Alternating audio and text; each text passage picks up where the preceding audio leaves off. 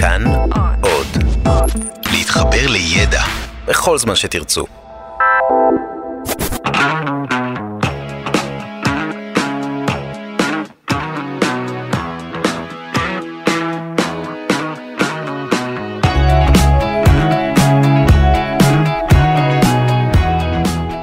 רוב עצום של הישראלים, יותר מ-90 חי בעיר. הנתון הזה הוא בין הגבוהים בעולם, וזה לא חדש אגב. כך היה בכל שנות המדינה. אבל למרות שהישראלי הוא בעיקרו אדם עירוני, העיר הישראלית לא מקבלת את המעמד הראוי לה. מאז קום המדינה, ובעצם כבר הרבה הרבה לפני זה, סדר העדיפות הלאומי, ובמיוחד הלהט, האידיאולוגיה, היו במקום אחר לגמרי.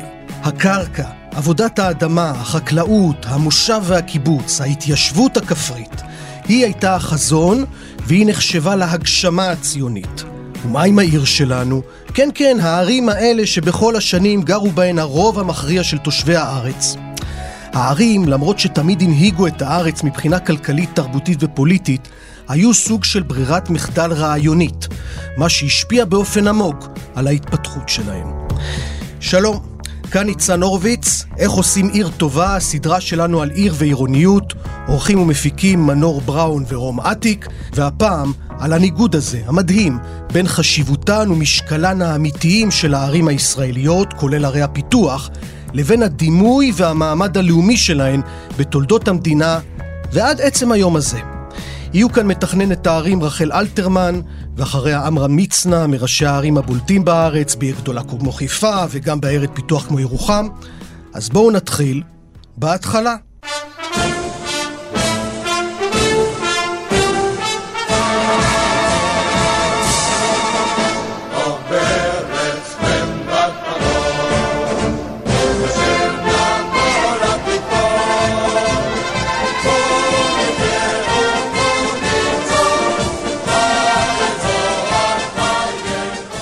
שלום לפרופסור רחל אלתרמן, מתכננת ערים ומשפטנית במוסד שמואל נאמן למחקר מדיניות לאומית שבטכניון. שלום ניצן.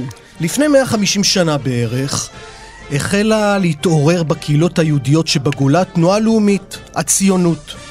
והציונות כבר מראשיתה יצרה זיקה בין התחייה הלאומית לבין אופי מסוים מאוד של הביטוי המעשי שלה בארץ היעד, ארץ ישראל. אולי גם בהשראת תנועות אידיאולוגיות אחרות באירופה, החזרה לארץ טופחה כחזרה לאדמה ממש, לקרקע ולחיים מהאדמה. האדם החדש שמגשים את החזון הציוני בארץ, תואר תמיד כאדם עובד, ועובד בעיקר על אדמתו וחי ממנה. הרעיונות האלה של גאולת הארץ, גאולת האדמה, תורגמו לחקלאות ולהתיישבות חקלאית וכפרית. באמת ישראל היא כל כך יוצאת דופן בהיסטוריה שלה, שכדי לדבר על הערים שלנו, אנחנו צריכים לדבר על החקלאות שלנו. יהודי אירופה, במידה רבה גם אה, יהודי אה, צפון אפריקה ועיראק, איראן, סוריה, אה, היו עירוניים. חלק מזה זה בגלל בחירה, אבל חלק גדול משום שהיה אסור ליהודים לרכוש קרקע חקלאית. קרקע חקלאית עברה מדור לדור בקרב משפחות אה, נוצריות. אה, או מוסלמיות, והיהודים לא עסקו בחקלאות. החזרה ל, אה, לישראל, לתנועת ההתיישבות, אמרה, אוקיי, היהודים והיהודייה החדשים, הם יהיו חקלאים, לחוש את האדמה ולבנות את הארץ מלמטה. כפי שאתה אמרת, הערים היו מעין אה, דבר שמתרחש מאליו. זה על ידי הכלכלה, על ידי הצורך, אבל לא על ידי האידיאולוגיה. את זה עוד נראה, אבל תראי משהו דבר מעניין. אה, שנה לפני שקם הקיבוץ הראשון, דגניה, קבוצה, קמה העיר העברית הראשונה, תל אביב, ועוד לפני תל אביב, אחוזת בית, קמה נווה צדק ב-1887, לאחר שחומות יפו נהרסו, והשכונות היהודיות מחוץ לחומות ירושלים קמו עוד קודם לכן, משכנות שאננים כבר ב-1860. זאת אומרת שכל הזמן הייתה לנו איזושהי התפתחות עירונית בארץ הזאת, שהייתה אה, מאוד מרשימה באותם ימים. אה, תל אביב, תראו מה זה יישוב כל כך קטן, כשהאידיאולוגיה היא באמת, ההגשמה היא דרך החקלאות וההתיישבות, ובכל זאת, אה, ההכרה אנשים ומדינה וחיים חדשים של חברה חייבים להיות מעוגנים בערים, כי ערים, מראשית ההיסטוריה, העיר תמיד הייתה המוקד של הכלכלה, ההנהגה, היצירה. אני רוצה להקריא לך אה, קטע מהדברים ש... עקיבא אריה וייס, מייסד אגודת החברים של אחוזת בית, זה היה ב-1906 ביפו, הם נאספו באספה הראשונה של האגודה החדשה, והוא אמר ככה: מטרתנו לייסד מרכז עירוני עברי במקום טוב לבריאות, שיהיה ערוך בתכלית יופי ועל פי חוקי ההיגיינה, באופן שבמקום הרפש והחלאה שאצל בתי יפו של עכשיו, נמצא מקום מנוחה בין גנים ואוויר טוב. וזה, את יודעת, מזכיר לי קצת את המודל האירופי שפיתחו כריאקציה למהפכה התעשייתית של ערים ככה יותר בריאות. אבל יש פה עוד מימד, וזה יציאה או התבדלות מעיר ערבית, מוסלמית בעיקר. יפו הייתה אה, עיר אה, חשובה מאוד. אה, וגם עיר נמל, לגבי האוכלוסייה הערבית, האוכלוסייה הערבית-פלסטינאית, ואולי חלק התבדלות, חלק מתחים, וחלק הצורך בדיור יותר טוב. כי העיר הערבית באותה עת, היא לא נתנה את אותן איכויות שהיו כן זמינות בחלק מערי אירופה, אותם מודלים שרצו המתכננים הראשונים והמנהיגים הראשונים של תל אביב אה, להשיג אה, דוגמאות שלמשל באנגליה, הגרדן סיטי, עיר הגנים, הייתה רק בשנות ה-30. אבל הרעיונות האלה אצל המנהיגים ואצל המתכננים והאדריכלים אה, נבטו עוד אז. אנחנו מדברים על התקופה של אה, העלייה הראשונה, העלייה השנייה, והעולים האלה הגיעו לארץ, הגיעו ליפו, הערבית, דרך נמל יפו שהיה שער הכניסה לארץ, והיו עוד ערים בארץ אז, אה, ערים ערביות. אה, היה כמובן יישוב יהודי בירושלים שדיברנו עליו, אבל הם, העולים הראשונים, הלכו למושבות כפריות. זאת אומרת, בין אם זה ראשון, או פתח תקווה, או זיכרון, או ראש פינה, אה, מושבות העלייה הראשונה והשנייה היו מושבות כפריות. אנחנו למדנו על הביצות וכולי, והכל נכון. כי כדי לא לגור בעיר, צריך לא רק אידיאולוגיה חקלאית, צריך גם להקריב ממנעמי העיר. כי באופן יחסי, לכל תקופה, בעיר יש הרבה יותר הזדמנויות, תרבות, עבודה, זיקה חברתית, והמושבות וה, היו החלוצות של ההקרבה הזאת מסוג זאת. כיום רובן ערים, כי המושבות היו הדגם האירופי של, של יישובים חקלאיים. אבל באירופה ההתפתחות הייתה התפתחות של מאות שנים, של קרקע בבעלות של uh, המשפחות, ולא דבר שהיה מתוכנן. והנה כאן לקחו אנשים והחליטו, לא, אנחנו רוצים כבחירה, לא משום ש... Uh, איך אומרים, אנחנו שמה כבר הרבה שנים, אלא אנחנו רוצים לאמץ את אורח החיים הזה, ואנחנו לא מספיק מעריכים את uh, התרומה העצומה של המושבות.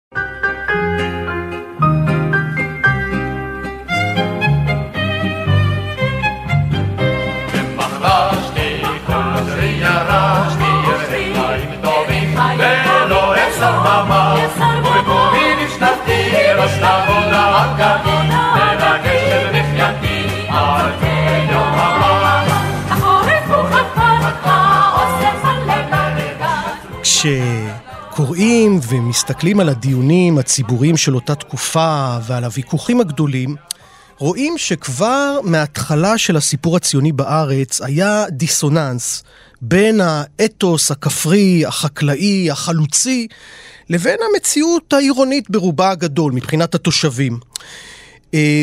כשבערים קמות, מוס, קמים מוסדות כמו האוניברסיטה העברית בירושלים והטכניון בחיפה בשנות ה-20, עם העלייה הרביעית של שנות ה-20 והעלייה החמישית של שנות ה-30, שמאוד מחזקות את היסודות העירוניים, אבל האתוס והאידיאולוגיה עדיין במקום אחר. הגשמה זה בקיבוץ. כן, נו, זה השוני בהקמה של אה, ישראל, כאשר בעצם הערים הם הנגטיב של התמונה. כן? יש את הפוזיטיב, שזה החקלאי, והנגטיב, שזה העיר. אבל הנגטיב של העיר הוא בעצמו אה, גרעין, גלעין עם המון המון כוח. במובן של הצפיפות היא זאת שגורמת לזיקות בין אנשים, לפריחה הכלכלית וכולי. כן, תמיד עיר יותר חזקה בכל, בכל האופנים. אבל נכון לגמרי, ניצן, שאם מסתכלים על מה עשו מתכנני הערים אה, בתקופות האלה, הם לא הקדישו הרבה זמן לערים הוותיקות אה, הקיימות, אה, חוץ מאשר אה, לבנות עוד שכונת... אה, מתיישבים, עובדים, שיכון עובדים, פה או שם. חוץ מזה, ערים אה, היו לעצמם, וזה לא כל כך רע. כשערים נשארות לעצמם, הן יודעות לעשות את זה מצוין. באיזשהו מקום קראתי איזו הגדרה מעניינת לתקופה הזאת, שהיא בעיקרון אה, תקופת המנדט, אפשר לקרוא לה ככה. גם שנות החמישים. אה, כן, הם כותבים, צמיחה איטית והדרגתית של יישובים, תוך התייחסות לתנאים גיאוגרפיים, גורמים פוליטיים פנימיים, מאבק על כיבוש הקרקע, ובהיעדר אידיאולוגיה לגבי התיישבות עירונית. בדיוק. יש עוד אלמנט, נקרא לו באתוס או בחזון הציוני, שבצד אה, גאולת האדמה, יש לנו את המושג של כיבוש האדמה. ובצד האדם העובד יש גם את כיבוש העבודה. וזה מונחים שהם עומדים אל מול אה, תושבי הארץ האחרים, הערבים, הפלסטינים, ואל מול התנועה הלאומית הפלסטינית. זאת אומרת, איך ההתפתחות העירונית של אה, ערים בתקופה הזאת, בתקופת היישוב, הייתה גם כמו שראינו במידה מסוימת בתל אביב, אה, אבל גם במקומות אחרים, כאיזשהו אה, אמצעי להתבדל מהערבים וגם להשיג דריסת רגל אה, בארץ. הנה, בוא נשמע את בן גוריון, דברים שאמר ב-1957. הפרעות של 1920-1921 נתנו לנו את העיר העברית הראשונה. עיר עברית עיר של עבודה עברית. הפרוץ של 1936 נתנו לנו את הנמל היהודי הראשון בתל אביב ואת הכוח המזוין הגלוי הראשון. כדאי רק אה, לומר שהוא מתייחס לבן גוריון לזה שב-1921, עם פרוץ המאורעות בין יהודים וערבים בארץ ישראל, השלטון, המנדט, החליט בעצם על הניתוק של תל אביב מיפו, וצורפו לה שש שכונות ותיקות, והתגוררו שם 13 אלף איש, והיא קיבלה מעמד של מועצה מקומית. אין ספק שקונפליקט הזה גם התבטא בתוך ערים, אם כי היו תקופות של שיתוף פעולה רבות, תקופות של מתחים, תקופות של התבדלות. אמ, מקווה שתקופות ההתבדלות, אם אנחנו ניגע בשנייה אחת לחוק הלאום, תקופות ההתבדלות כבר לא קיימות לפחות לא כמדיניות, אבל זה, התבדלות גם קיימת באופן טבעי. במזרח התיכון, הפינה שלנו, אין ספק שזה גם חלק מהגיאופוליטיקה. ואנחנו מגיעים באופן הכי טבעי במסלול הזה אל מלחמת העצמאות, 1948. שכבר במהלכה ובעצם אחריה בצורה מאוד מסיבית, הארץ נפתחה לגלי עלייה מאוד גדולים. היה צורך לקלוט אה, עולים ביישובים העירוניים הקיימים, והתברר שהערים הוותיקות אה, והיישובים שנוסדו בתקופת המנדט לא ענו בכלל על הצרכים שהתעוררו בעקבות הלחץ הרב של העלייה והצורך בבנייה מהירה, וכתוצאה מכך זה דבר מעניין. אה, ואני חושב שרחל הוא מאוד ייחודי בעולם. התפתחה גישה חדשה בנוגע לתהליכי האיור. וזה מה שהוליד את מה שאחר כך זכה לכינוי עיירות הפיתוח. זאת אומרת, קליטה מהירה של עולים בפרק זמן קצר, הרצון לשנות את המערך הזה שהיה בארץ של שלוש ערים גדולות והשאר כפרים קטנים וליצור גם ערים אולי יותר בינוניות, איזה מדרג כזה בין הערים הגדולות לבין הקטנ... היישובים הקטנים ופיזור אוכלוסייה כאמצעי לביטחון ושמירה על המרחבים ולאורך הגבולות. בואי תשמעי את זה. אנו נמצאים עתה בצריף עץ בפאתי מגדל העמק. מאחורי הצריף, צריפים נוספים, מאחוריהם שדה קוצים וברקע אורני יער בלפור. מן העבר השני של הרחוב שבו עומד הצריף, שיכונים, שיכונים חדשים מבהיקים בלובנם. וזה היה אלימלך רם, שנה היא תחילת שנות ה-60, דיווח בכל ישראל. אני חושבת ש... תמיד ראוי לשפוט מדיניות בהתאם להקשר של אותו זמן, ולא בהקשר הנוכחי. טעויות יש תמיד, אבל צריך לשפוט אותם באותו זמן. אז בואו נראה מה היה אותו זמן. ישראל הקטנה הייתה אה, עם רמת כלכלה כמו חלק ממדינות אפריקה. משהו כמו 2,000 או 3,000 דולר לנפש, כשאנחנו היום מתקרבים ל-40 אלף דולר לנפש. הנטל הביטחוני היה עצום, ובשנות ה-50 הייתה גם סכנה קיומית. אני לא מומחית, אבל אני עוקבת אחרי הדיווחים אה, ב-70 שנות אה, המדינה. אז בהקשר הזה באים גלים עצומים של עולים, כששום מדינה, ואני מתכוונת לא סתם, אני אומרת, שום מדינה בשביל ככה... אה, להגדיל את התשומת לב לדברים שאני אומרת. ממש, שום מדינה בעולם לא הייתה במצב שהיא מרצון רוצה לקלוט אה, מספרים גדולים מאוד של תושבים, אזרחים לעתיד. פי כמה. הרבה יותר ממה שהיה אז כמה. במדינה. כן. עכשיו, מדינה ענייה, אוכלוסייה שחלקה, גם בימי המנדט, לא הייתה עשירה, לא בדיוק באו מאירופה או מארצות הברית. אה, אה, ערב עם ים של כסף, לא. אז כל הבנייה הזאת הייתה על, על עמודים דקיקים. והנה, מה הם עשו? כשמסתכלים, או מסתכלים לראות אה, מה עשו המתכננים, מקבלי ההחלטות, אחד, אתה אמרת, הם לא ניסו לומר, כל המאות אלפים הללו, שמגיעים על אוכלוסייה של 600 או 700 אלף, מגיעים עוד מאות רבות של אלפים כל הזמן כל הזמן, הם לא ציפו שהם ייקלטו בכפרים, בקיבוצים או במושבים, כי אלה, אה, כי אלה היו מיועדים כדי להתבסס על חקלאות מבחינה כלכלית, ולא להפוך להיות לערים קטנות. אז הפתרון היה לייצר ערים חדשות. וכאן, עצם הפתרון הזה, הוא מראה איך האתוס העירוני שלכאורה, או בעצם לא היה קיים בתכנונים של קודם, פתאום כן הפך להיות מאוד חשוב. ואם קוראים את הכתבים של אותו אריה שרון, אדריכל אה, מתכנן גדול, אה, באותה עת, אם קוראים ורואים מה הם רצו, אז אמנם הם כן נענו ליעד של אה, תפרוסת ברחבי הארץ, כי פה מדובר ב... רצון להקים מדינה, וישראל לא המדינה היחידה שעוסקת, ואפילו גם היום, בתפרוסת אוכלוסייה לצרכי אה, מדיניות. אבל מה הוא עוד לקח בחשבון? קוראים. הוא לקח בחשבון, בחשבון את הכלכלה של כל מקום, את המיקום, את איכות החיים. כלכלה זה לא היה תל אביב, אבל הכלכלה בהקשר האזורי של אה, אותו מיקום בגליל, בנגב וגם לאורך אה, אה, קצת החוף. בואי נשמע איך ניסו לעשות את זה באמת בפועל. הנה דוגמה אה, מבית כן. שאן. אה, דיווח של אה, יעקב בן הרצל, תחילת שנות ה-60 ב"קול ישראל". ואחד מגורמי התעסוקה החשובים ביותר הוא דווקא המרכז האזורי המשותף ל-13 קיבוצי המועצה האזורית. 800 מתושבי בית שאן מועסקים במפעלים האזוריים, הכוללים בין היתר מפעל לייבוש אספסת, מוסך, מנפתת כותנה, מכון לייבוש תמרים, בית כבישה לזיתים, בית אריזה להדרים, משחטת עופות ומפעל למיון ואריזת פלפלים, ממנו אנחנו משדרים עכשיו.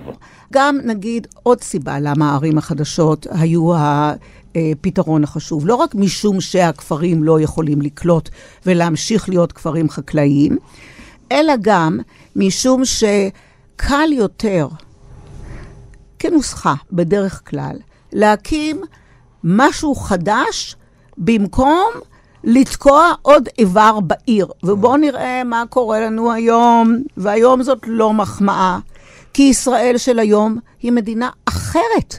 אנחנו בעולם אחר, במנהל ציבורי אחר, במקצוענות אחרת, ובעיקר בכלכלה וחברה. אנחנו מתקרבים, מתקרבים לתשעה מיליון תושבים, כבר לא ארץ קטנה, ולהקים הרחבה לעיר אה, נשמע קל, אבל הרבה מהקרקע היא פרטית, אם זה בשולי חיפה, או בשולי תל אביב, או בשולי ירושלים, ואילו כבר בשנות ה-50 המדינה הייתה בעלת הקרקע.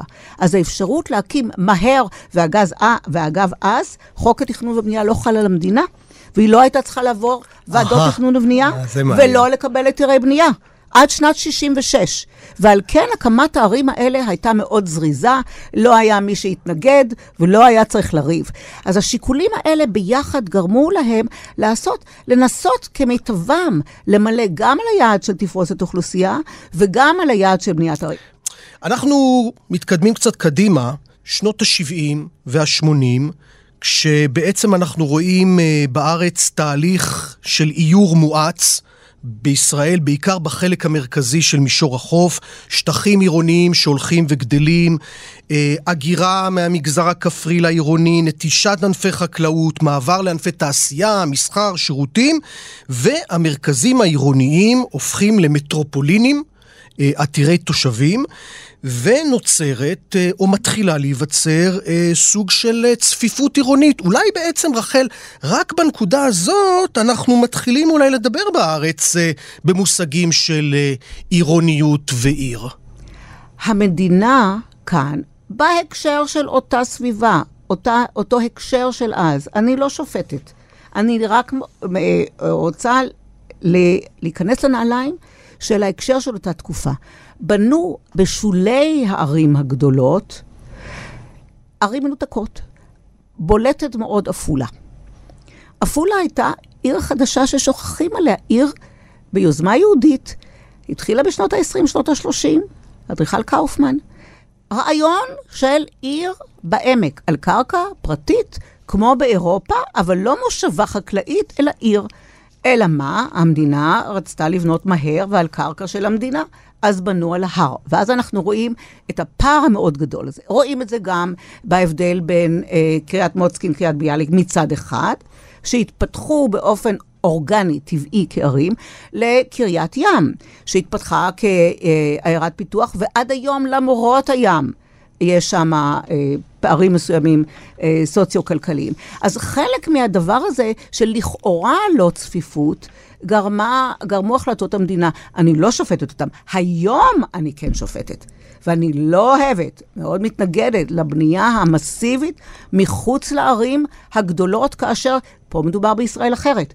אבל הדרך שהמדינה עושה את זה, בדיוק כמו בשנות ה-50 וה-60, בגלל שיש לה, לכאורה, או חושבת שיש לה קרקע של המדינה, שהיא לוקחת מהחקלאים כמעט ללא פיצוי, אז זה גם נורא זול לקחת, לעומת קרקע אה, פרטית, ואז היא בונה מהר, כדי שזה יהיה מהר, לוקחת את כל הסמכויות של השלטון המקומי, שהוא זה שבנה את הערים האורגניות. ערים אורגניות, ערים טובות נבנות מלמטה, לא מלמעלה, ואנחנו שוב פעם נצעק על הצפיפות, כי יש לנו שכונות או מעין ערים חדשות מאוד מאוד צפופות, שימשיכו לקום ולקום, רואים היום רק את טיפה הראשונה של הדבר הזה, והן אז נשאל, מה קורה לנו? יש לנו צפוף מחוץ, עיר ותיקה, אבל הן לא מחוברות. אנחנו מגיעים לשנה דרמטית, 1977, המהפך הפוליטי, והאתוס ההתיישבותי של גאולת הארץ עובר עוד גלגול. ההתיישבות העובדת הוותיקה נחלשת מול השטחים, ההתנחלויות והרחבה עצומה של ירושלים. הנה שר השיכון דאז דוד לוי על עיר חדשה ממזרח לירושלים, מעלה אדומים. בעיר הזאת אנחנו השקענו לא רק כסף, אלא גם מחשבה ועבודה קשה. היא אה, נבנתה גם, הייתי אומר, בשיא מבחינת המהירות, והמהירות לא פגעה באיכות. אה, ההתנחלויות, אה, חוץ מהשאלות הפוליטיות המובהקות, בואו נתייחס להן גם כסוג התיישבות. המדיניות של התכנון בישראל, כבר מסוף שנות ה-80, אבל בטח בשנות ה-90 ואילך, זה להמעיט ביישובים הקטנים, ש... בסדר, ייסדנו את, ה, את הארץ, את מפת ההתיישבות, אבל התיישבות כפרית מבודדת ורבה, היא גורמת לפגיעה בסביבה, היא מגדילה את, את, את כמות הנסיעות ואת ה, את ה, זיהום האוויר, היא ממש לא עושה טוב לכלכלה, היא לא עושה טוב לחברה. ובעצם בתוך ישראל בקו הירוק... וגם צריך להגיד, מגוון השירותים שאתה יכול לקבל ביישוב קטן, בטח רחוק, הוא הרבה יותר uh, מצומצם מאשר מה שאתה יכול לקבל באזור uh, עירוני. המדיניות של לא לאפשר יישובים חדשים בתוך הקו הירוק, היא מדיניות של מדינה... בוגרת יחסית, שהיא כבר רוצה לדאוג לעתיד של השטחים הפתוחים, שקצת תהיה בצפיפות המאוד רבה שתהיה לנו. ו... והרעיון של התנחלויות בעצם מחזיר אותנו לאותה ישראל של שנות ה-60 וה... ה-50 וה-60 של להתפזר ולהתפזר, אה, בנוסף לשאלות הגיאופוליטיות של אפשרות של שלום. ירושלים מדגימה את ה... אה, איך אומרים, הפער הזה, בעוד שבישראל אנחנו רוצים אה, בתוך הקו הירוק, המדיניות התכנון היא להמעיט ביישובים החדשים ועל כל יישוב חדש שהממשלה מציעה, יש מאבק מאוד גדול. הנה, אה, ירושלים, אחרי 67, מ-68 ואילך, הרעיון היה דווקא לפזר אותה. והגבעות של ירושלים גרמו לכך שאותה ירושלים הקטנה שאני גדלתי בה, שהגיעה בקושי עד 100 אלף אה, אנשים, פתאום הפכה להיות למטרופולין גדול ומפוזר ומבוזר, לפי האנטי-תיאוריות שהיו ידועות, ששם זה כבר, זה לא טוב לבנות עיר כזאת. וירושלים ממשיכה להתקשות. והיא תמשיך להתקשות, כי עיר שהיא מפוזרת היא לא עיר, בטח לא עיר של 750 אלף נפש, שזו ירושלים של היום. את היתרונות של גודל וצפיפות היא מחמיצה, חוץ מאשר אה, פינות קטנות של העולם החרדי. עוד דבר מעניין, וגם כן, ב, אפשר להגיד, די חסר תקדים בממדים שלו, אה, חווינו כאן בארץ בשנות ה-90 עם השפעה אה, מאוד גדולה על העירוניות, וזה גל העלייה מרוסיה, מברית המועצות, אה, שבניגוד לגלי עלייה קודמים, לא חקלאות ולא יישובים כפריים ולא קיבוצים, אלא כמעט אך ורק ערים, אפילו ערים גדולות. ושילוב של האנשים האלה באופן גם מהיר ביותר, עם כל הקשיים וה, והבעיות, מהיר ביותר של יותר ממיליון אדם, מיליון איש, אולי מיליון וחצי, בעבודה, בשיכון, בבינוי מאוד מהיר. כי הסיפור הזה הישראלי הוא בעל משמעות בינלאומית. כי הרצון לא רק בשנות ה-50 וה-60, שאמרנו שהוא ייחודי, אבל זה לצורך הקמת מדינה עם אידיאולוגיה מסוימת. פה מדובר במדינה שהיא כבר דומה להיום. היא קצת היה בה עוד מהדמיון לשנות ה-50-60, אבל לא. בשנת 90 כבר ישראל הייתה מדינה עם כלכלה מפותחת, עם הסופרמרקטים, הדברים שהעולים החדשים ישבו פעורי פה אה, בכל מקום בארץ, אז זאת מדינה כזאת. ומה עשו? עשו פתרונות שהיו מאוד מאוד מתאימים. עשו פתרונות שאומנם הלכו אחרי בעלות הקרקע הציבורית, הממלכתית, ובעיקר איפה שהיה קרקע, אגב, גם בנתניה. וגם באשדוד, שהם לא כל כך רחוקים uh, מתל אביב, אבל בהחלט גם בערי פיתוח uh, אחרות. Uh, ועשו את קבלת ההחלטות עם קצת משנות ה-50-60, בואו נלך אחרי הקרקע, אבל עם חוק תכנון ובנייה קצת יותר מהיר, אבל הרבה יותר מאוזן מאשר בשנות ה-50 ו-60, ואתה עוד, ניצן, יותר מאוזן מאשר היום, כאשר מחיר למשתכן, שכל המאזינים יודעים עליו, מונחת מלמעלה הרשויות המקומיות, באופן הרבה יותר ריכוזי מאשר בשנת 90, 91, 92, כאשר חוקק חוק אזרחי. לגמרי, לא חוק, חקיקה לשעת חירום, אז אה, אני חושבת שהפתרונות אז היו יותר טובים, ואנחנו הגענו להישגים. שישראל הגיעה לכ- לכך שגל עלייה גדול, אמנם לא פי כמה, אבל על ארבעה וחצי מיליון דאז, אה, קלטנו כמיליון, כשכמעט כולם שוכנו בדיור בבעלותם. אין מדינה זה מדהים. שבעת הנוכחית נכון, השיגה נכון. דבר כזה. ועוד uh, סיפור מופלא, אני חושב מרתק, uh, שגם הוא כמובן, כמו כל הסיפורים האחרים שדיברנו עליהם, הוא במחלוקת והוא uh, מעורר ככה כל מיני רגשות, וזה גם משהו שהתפתח בשנות האלפיים, ממש גם בשנים האחרונות, הסיפור של תל אביב כאיזשהו... מדינה נפרדת, אומרים מדינת תל אביב, הבועה התל אביבית, ואפילו נדמה שהעירוניות הישראלית בהקשר התל אביבי הופכת להיות סוג של אה, נקודת חיכוך פוליטית של ימין-שמאל, שהתל אביביות הזאת, אה, במקום אה, מודל רצוי לעירוניות מסוג שאנחנו רואים בכל מיני ערים בעולם, הופך להיות איזשהו סמל שהוא בוויכוח לליברליזם ומתירנות ופתיחות. שהן מגיעות לשדה הפוליטי. אני לא חושבת. שזה, איך אומרים, אשמת תל אביב, או הקרדיט, הזיכוי של תל אביב. זאת ישראל, שהיא לא ישראל ההיא, היא הישראל החדשה. בישראל שלנו היום יש כלכלה מפותחת, יש ידע מפותח, יש אוניברסיטאות מפותחות, ועיר היא הספוג, היא גם הספוג וגם היצרן. ואולי ניתן למאזינים טיפה מכלכלה אזורית.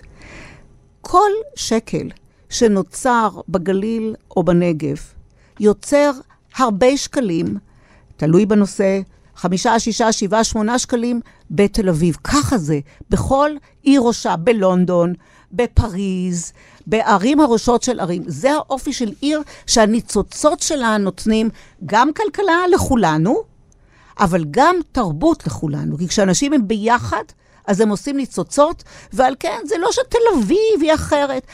גם ירושלים, אלמלא האוכלוסייה החרדית, הייתה תל אביב, אולי עוד יותר.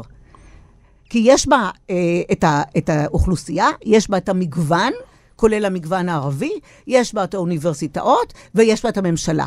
אבל התמהיל המיוחד שלנו הוא זה שמבדל את ירושלים מתל אביב. תל אביב היא נורמלית, ירושלים היא ייחודית. פרופסור רחל אלתרמן, אני מאוד מודה לך, ושלום לעמרם מצנע, אלוף, חבר כנסת, יושב ראש מפלגת העבודה, ובתוכנית הזו בעיקר ראש עיריית חיפה וראש הוועדה הקרואה בירוחם.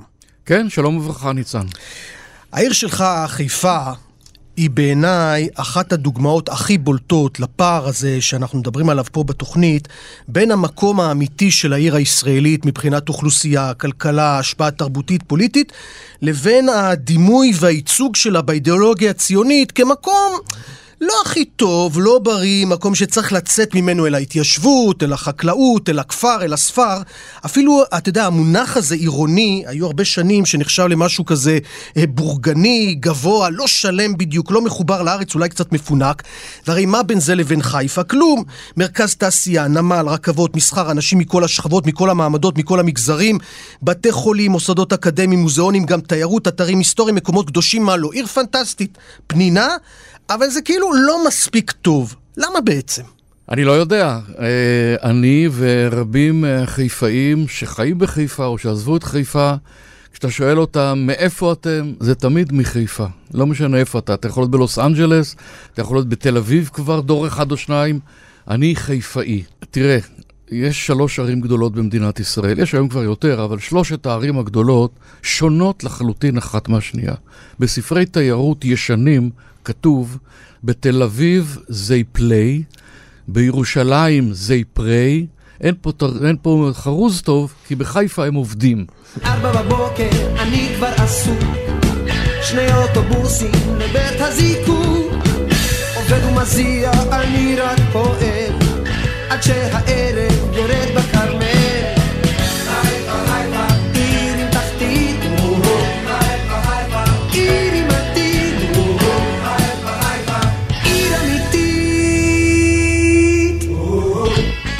וזה באמת עיר אחרת, והיא גם לא מנסה אף פעם לא להידמות לירושלים עם כל הקדושה שירדה עליה ומעיקה עליה, וגם לא תל אביב הבליינית 24-7 אה, ללא שום גבולות וללא שום אה, מסגרת מאפיינת מסוימת.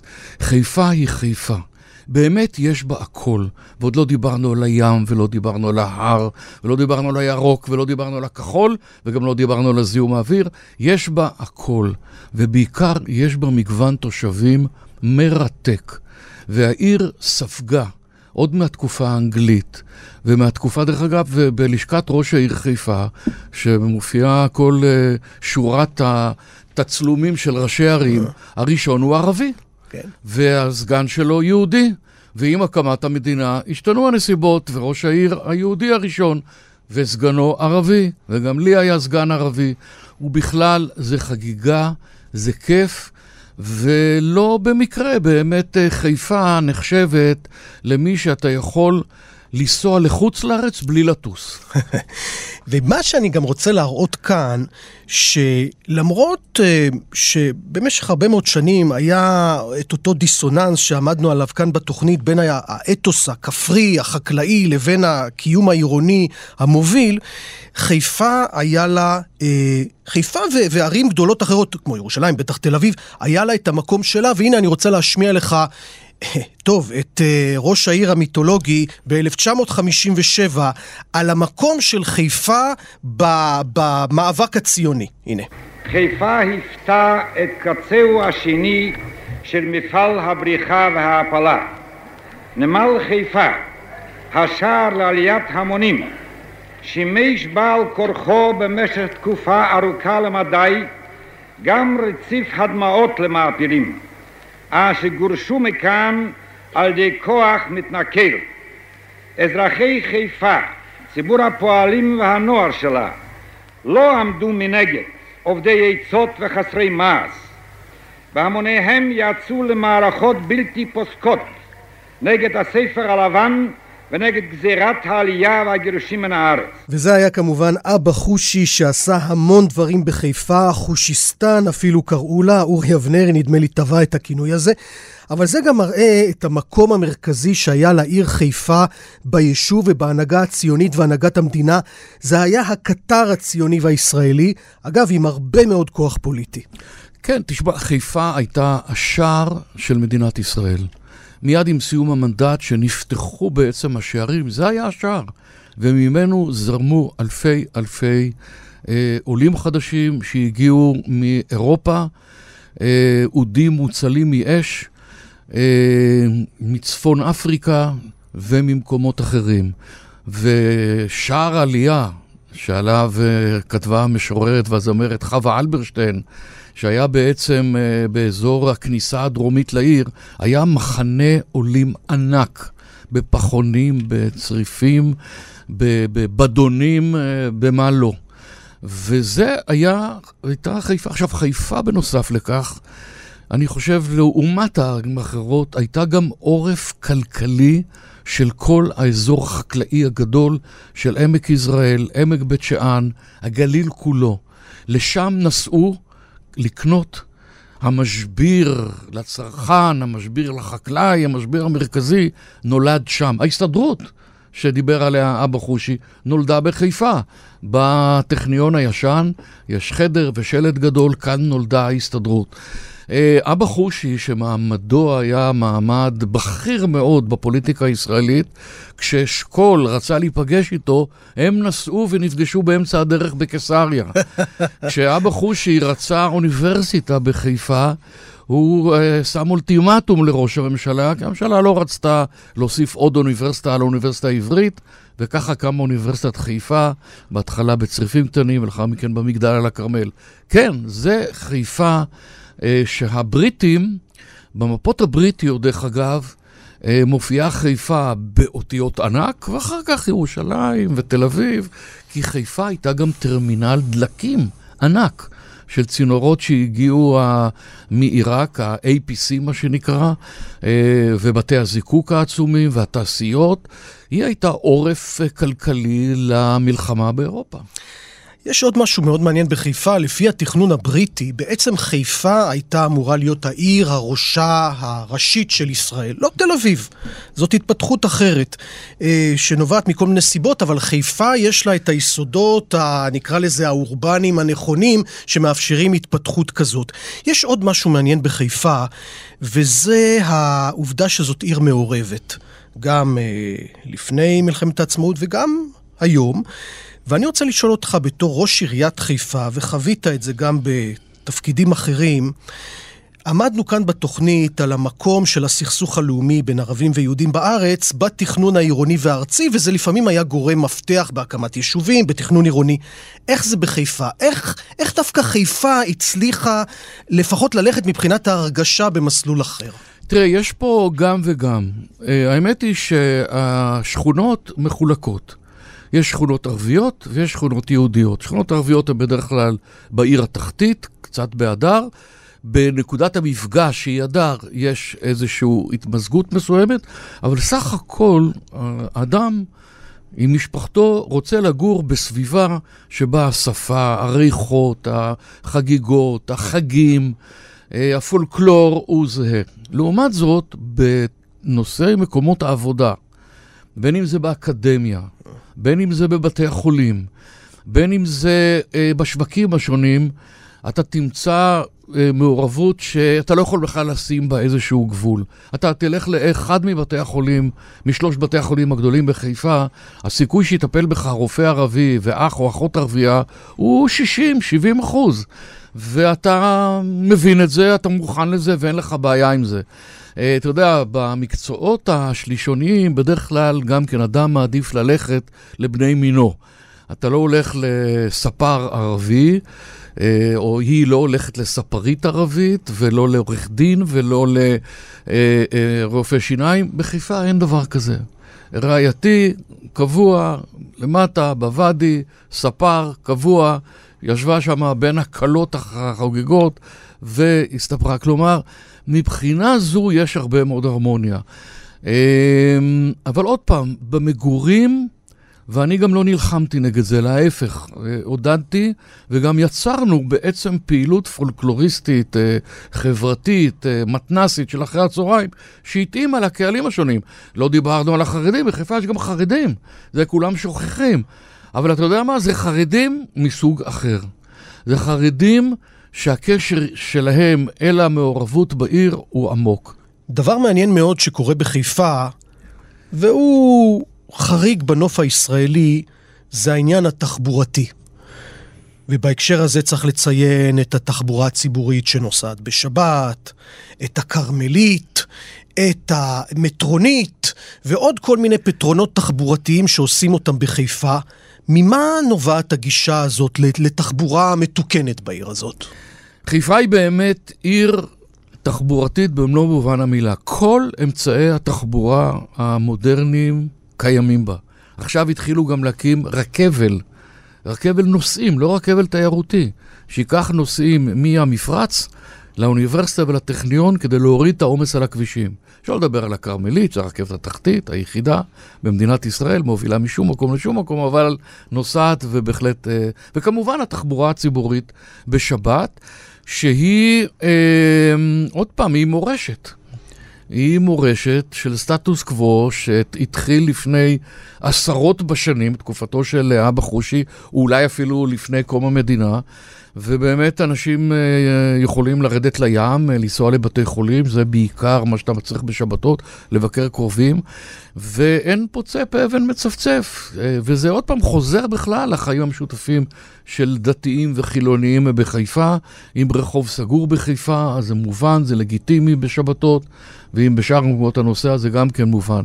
מה שאתה אומר פה, עמרם מצנע, בלשון של נקרא לזה תכנון עירוני או עירוניות, נקרא עירוב אוכלוסיות, וזה אחד הכללים החשובים ביותר בתורה הזאת של עירוניות, שאחד היסודות של עיר טובה, ורואים את זה בכל העולם, זה קיום של אוכלוסיות מסוגים שונים, ובאופן ככל האפשר הרמוני ומיטבי, ואתה משיג את זה.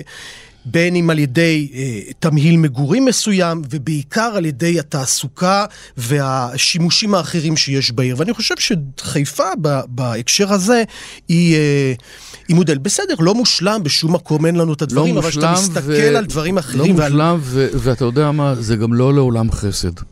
זאת אומרת, ישנם אירועים לאורך השנים שבהם יש מבחנים. ויש לא מעט גורמים מתסיסים מהימין הישראלי, ואתה יודע מה, גם מהשמאל הקיצוני הישראלי, שמוצאים לא פעם אחת את עצמם, באים מבחוץ לתוך חיפה כדי לעורר מהומות ולהראות שזה בלתי אפשרי.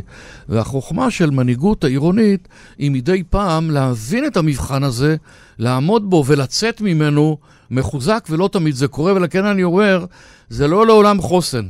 זה סוג של ביחד שצריך להילחם כדי לשמר אותו. ואז אחרי הניסיון הזה שלך בעיר שיש בה, נאמר, יסודות עירוניים מגוונים, שעיר ככה לפי התורה, מה שנקרא עיר שעומדת חזק, אתה אה, עובר ל... לירוחם כראש ועדה קרואה, שכבר זה מעיד על משבר, ושם אתה רואה מקום שמתמודד עם קשיים אחרים לחלוטין, כשבעצם השלטון המרכזי, וזאת השאלה שלי אליך, האם הוא עושה מספיק בשביל לחזק את המקום הזה, או שבונה כל מיני יישובים סביבו ולא מאפשר לו עדיין, גם בתקופה שאתה היית, להתפתח כמו שצריך. החוויה שלי בירוחם, שנמשכה חמש שנים אינטנסיביות, ומאז עד היום אני מעורב מאוד בירוחם, היא חוויה בלתי רגילה. אם נשים הצידה את בעיית הבעיות, שלדעתי זה סיפור הכיבוש, הבעיה המספר שתיים היא בעיית הפערים החברתיים, כלכליים, בתוך החברה הישראלית. וכשאתה נמצא בירוחם ומגיע מהעיר חיפה, אתה מבין את זה בצורה משמעותית. המרחק בין חיפה לירוחם הוא הרבה הרבה יותר גדול ממספר הקילומטרים. וה-good news, שהגעתי למסקנה שאפשר לצמצם את הפערים. ה-bad news, שלממשלות אין עניין בזה. אני לא חושב שהם נגד זה, אבל זה לא בסדר העדיפות שלהם. זה לא הבייס של uh, הפוליטיקאים. הראינו כאן בתוכנית בכמה צמתים כאלה בהיסטוריה של המאה השנה האחרונות, דוגמאות לסדר עדיפות אחר, ששם את הביצים בסלים נכון, אחרים. נכון, וזה, וזה עצוב וחבל. אני מוכרח לומר, וזה לא קל לי להגיד את זה, אבל בשנים האחרונות יש איזשהו שינוי. אה, בין אם זה ירידת אה, מחנות צה"ל הגדולים לנגב, שבעצמם מהווים מנוף, בין אם זה קיצור המרחק בין הפריפריה למרכז על ידי מערכת תחבורתית מאוד מתפתחת. אה, יש כן שינוי. אה, ואתה רואה את השינוי, אתה רואה גם ראשי רשויות בפריפריה יותר איכותיים מאשר היה בעבר. הבוחר בפריפריה קצת מבין יותר טוב היום שהוא צריך לבחור מישהו שיקדם את היישוב ולא רק יקדם אותו באופן אישי. אין סיבה בעולם שילד שנולד בירוחם וילד שנולד על כתף הכרמל וילד שנולד בג'וליס או בעוספיא או באום אל-פחם לא תהיה לו הזדמנות שווה להצליח בחיים. אני לא אומר שוויון, אני אומר הזדמנות שווה. ואת זה אפשר לעשות לא במשאבי ענק. ועל ידי כך אתה פותר את חוסר האמון הבסיסי שקיים בתוך החברה הישראלית כלפי הממסד, כלפי השלטון, כלפי פוליטיקאים וכלפי הכל. וזה חבל.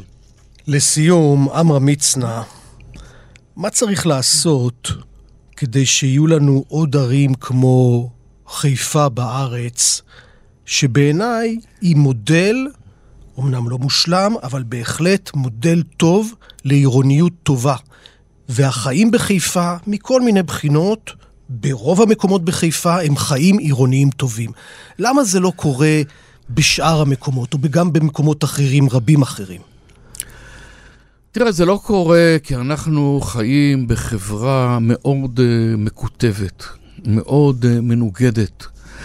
ואני חושב שזה קורה לא רע בתל אביב, שהיא גם כן עיר של חיים משותפים. אבל תראה, גם ירוחם הקטנה, זאת אומרת, זה לא רק בעיה עירונית, גם ירוחם הקטנה, שיש לה קשר טוב עם השבט הבדואי שגר סביבה, אה, יוצרת איזשהו משהו אחר. ולכן היכולת שלך לתת הזדמנות שווה לתושביך, ולתת את הדעת על הסביבה שמסביבך, היא בעצם המפתח לחיים אחרים. עמרם מצנע, אני מאוד מודה לך. תודה רבה, ניצן.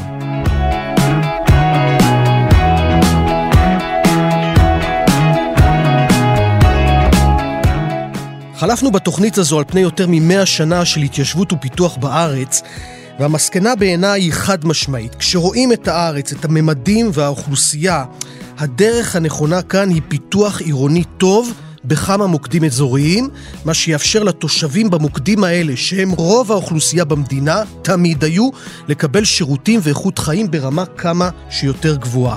יישובי לוויין, עוד פריסה, עוד פרבור, אה, פירוד, פילוג בתוך הערים, אלה מותרות שאנחנו פשוט לא יכולים להרשות לעצמנו, כי אנחנו ממש פוגעים בעצמנו.